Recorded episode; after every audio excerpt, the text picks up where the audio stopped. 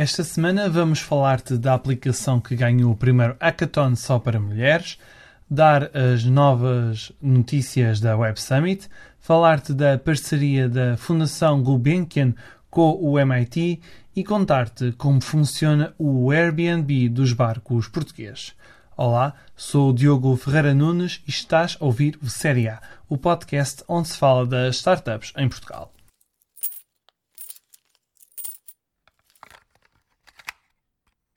Chama-se Gmop e é uma aplicação móvel para promover comportamentos que reduzem a emissão de CO2. Este foi o projeto vencedor do primeiro Hackathon só para mulheres, que foi promovido pela comunidade Portuguese Women in Tech na Alfândega do Porto. Desenvolvida por cinco mulheres, esta aplicação pretende combater as emissões de dióxido de carbono oriundas dos transportes e da alimentação, tendo como público-alvo os jovens adultos com QR codes espalhados pelas redes de metro, autocarros, bicicletas, trotinetes e ainda restaurantes parceiros, o utilizador ganha pontos e compete numa liga de amigos e numa liga de cada cidade. Ou seja, quem anda a pé ou de transportes públicos ganha mais pontos do que quem opta por um carro. Quanto à alimentação, a equipa propõe acordos com restaurantes para que estes ofereçam menus sustentáveis, como menus vegetarianos, veganos ou, por exemplo, quem for à churrasqueira escolher frango. Os pontos depois acumulados podem ser convertidos em donativos para associações, mas também em descontos em produtos específicos sustentáveis de supermercados. Aproveitamos para dizer-te já agora que já estão abertas as votações para os prémios da Associação Portuguese Women in Tech, que serão entregues no final deste mês, dia 26, em Lisboa.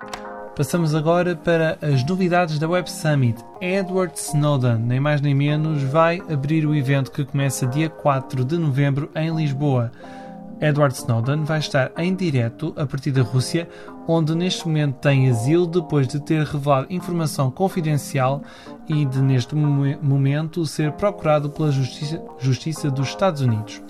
A Web Summit diz que Edward Snowden vai responder a várias questões sobre o trabalho para a Agência de Segurança dos Estados Unidos e também vai explicar como ajudou a construir um sistema de vigilância que reuniu milhões de chamadas, mensagens e e-mails de cidadãos norte-americanos e ainda porque escolheu expor de forma tão pública aquilo que na altura considerou como práticas ilegítimas e preocupantes.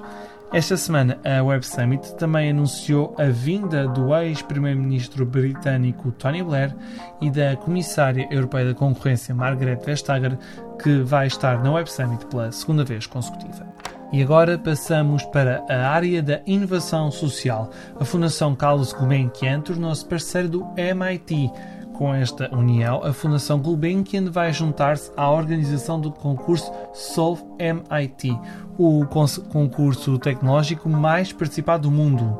O Solve MIT é uma incubadora de ideias deste instituto norte-americano que promove soluções de fazedores tecnológicos nas áreas da prosperidade económica, saúde, aprendizagem e sustentabilidade.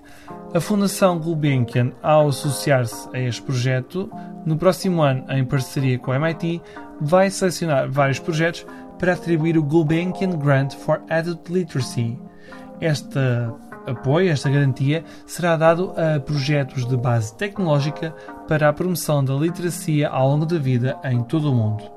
Até lá, tomem nota, as candidaturas para o concurso de inovação Solve MIT vão abrir em março do próximo ano. Falamos agora de novos negócios. A Sailside criou o Airbnb dos barcos português. Há 300 embarcações em todo o país, entre barcos a motor e veleiros de proprietários privados, disponíveis no portal desta startup.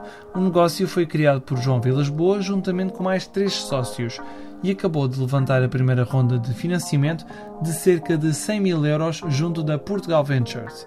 O negócio desenhado para os próximos 5 anos inclui um plano para navegar para outras águas, primeiro Brasil e depois Espanha e Dubai. Criada para responder a quem gosta de andar na água e não tem mais para tal, na plataforma da Sailside os aluguéis podem ser feitos por meio-dia ou ao dia. Inclui skipper, marinheiro, seguro e até algumas facilidades no convés. É obrigatório que as embarcações estejam registadas como atividade marítima ou turística. O aluguer sem capitão só é possível se o cliente tiver carta de marinheiro. Grande parte dos utilizadores acaba por escolher um homem do leme para a aventura. Brasileiros, ingleses e franceses são os principais clientes da plataforma e há preferências bastante variadas. É que, por exemplo, em Lisboa procuram-se mais veleiros. No Porto, por causa das margens do Douro, são os barcos a favoritos mas acaba por ser no Algarve que há mais alugueres, sobretudo em Vila Moura e em Portimão. E ao contrário do que é habitual nas startups portuguesas, esta plataforma também já tem um plano de saída desenhado por causa da forte concorrência nos Estados Unidos. O exit da Salesite pode acontecer daqui a 4 ou 5 anos. E esta foi mais uma edição Série A. Podes ouvir todos os episódios e subscrever este podcast no Spotify, no Apple Podcasts e nas principais plataformas. Obrigado pelo teu tempo e voltamos na próxima semana.